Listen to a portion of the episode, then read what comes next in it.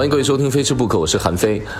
我觉得应该我开一个非喝不可，因为熟悉我的朋友都知道我非常的喜欢喝酒，几乎每天都会喝葡萄酒，然后也有机会去过世界不同的呃，这个一些酒庄，我身边也幸好还有一些酒圈的呃大师级的人物，经常会跟我做一些交流。加之我也算是比较好学，但我们有一个共同目标哈，就是我们希望能够致力于推动世界不同国家的葡萄酒跟中餐之间的搭配。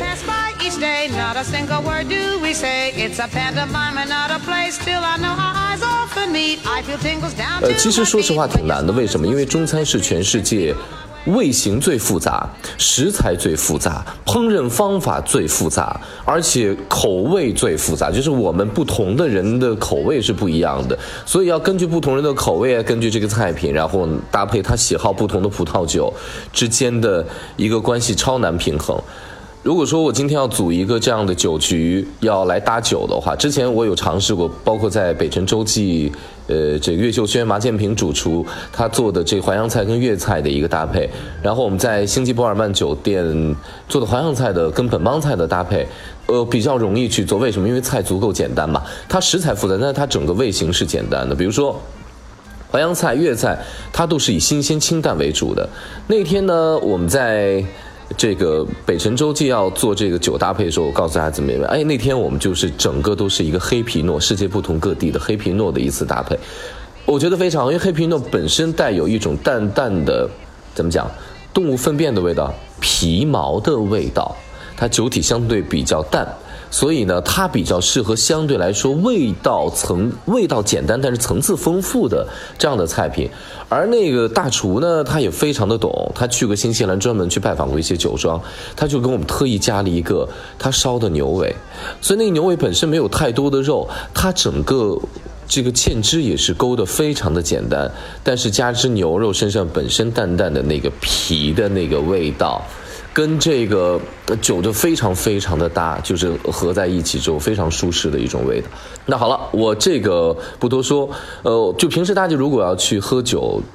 配餐的话，呃，如果你对这个菜品的味型什么不是很有把握，或者说你不太清楚，那建议无论如何要备一瓶呃相对来说超简单，比如说单纯的一瓶雷司令白的酒，或者霞多丽，或者长相思。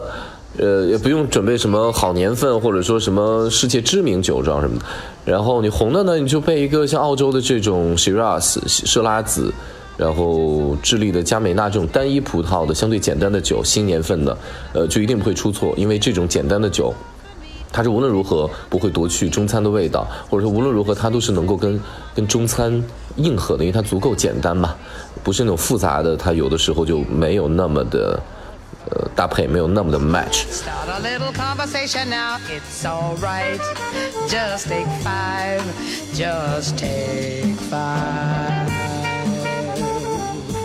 我今天要讨论的话题现在才正式开始，我要讲的是什么？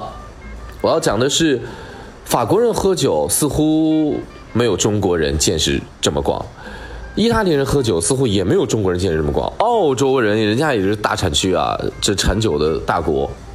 也没有中国酒迷的这种见识广。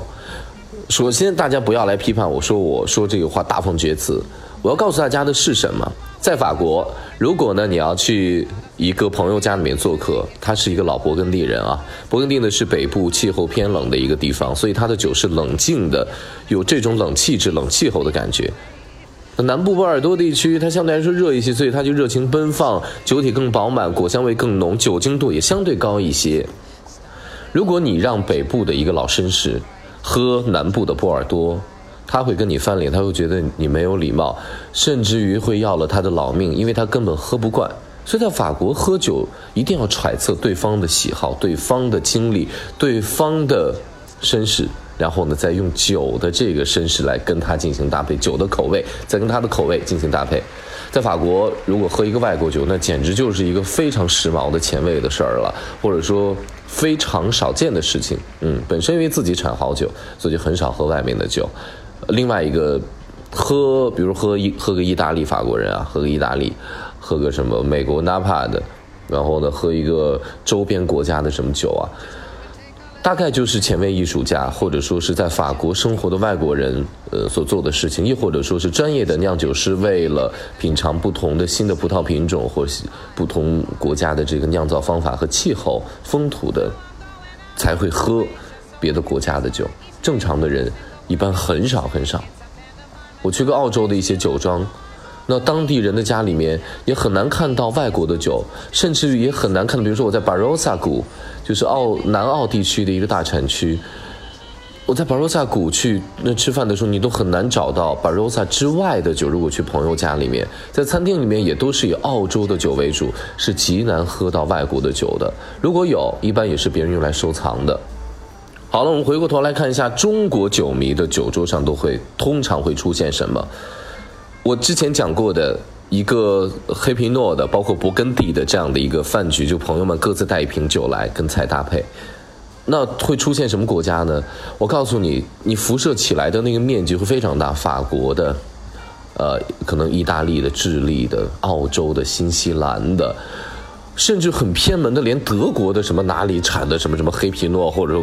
什么这种酒啊什么的都会拿来。然后勃艮第呢，那当然就是不同的年份了，不同的酒庄，然后就非常非常的丰富了。如果你今天不限定题目，是开放式的，说我们今天就带瓶自己喜欢的酒，带什么酒无所谓，然后我们来一起吃饭，你会发现这个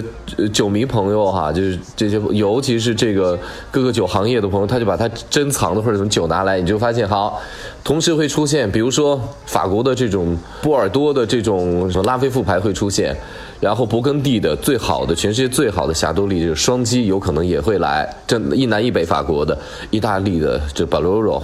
这个是老酒也会来。然后呢，新西兰的长相思，德国的雷司令，澳洲的 Shiraz， 智利的加美纳，这些个全世界各地的酒可能都会出现在一个饭局上。这对于外国人，如果对于法国人而言，有可能是不可思议的，他们可能在一个饭局上，在一个酒局上是不会见到这么多丰富品种的酒的。所以从这一点上讲，我觉得中国人的酒桌是见识更广的，但是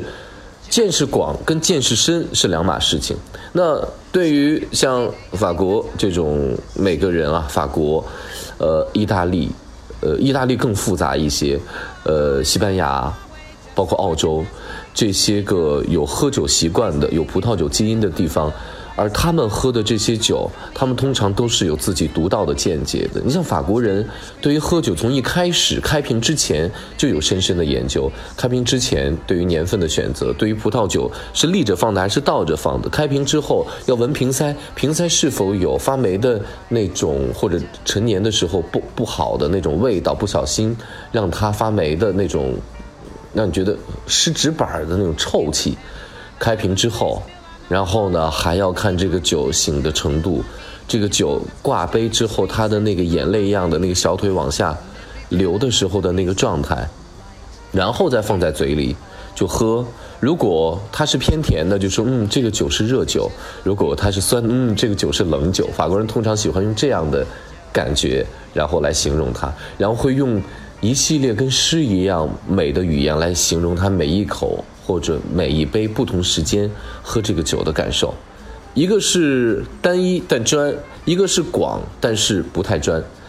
如果中国人有幸能够喝到这么多的酒，因为世界现在我觉得潜在的最大的红酒市场，是我们的福气，是我们的幸运。但是我们如果能够细细的把这个中餐与酒的搭配能够专业化起来，或者说我们对葡萄酒的普及知识能够再多一些的话，我相信以后我们的酒桌可能就不会有那么那么那么多的让我们觉得太复杂的这种感觉了。好了，感谢各位收听《非吃不可》，我是韩非。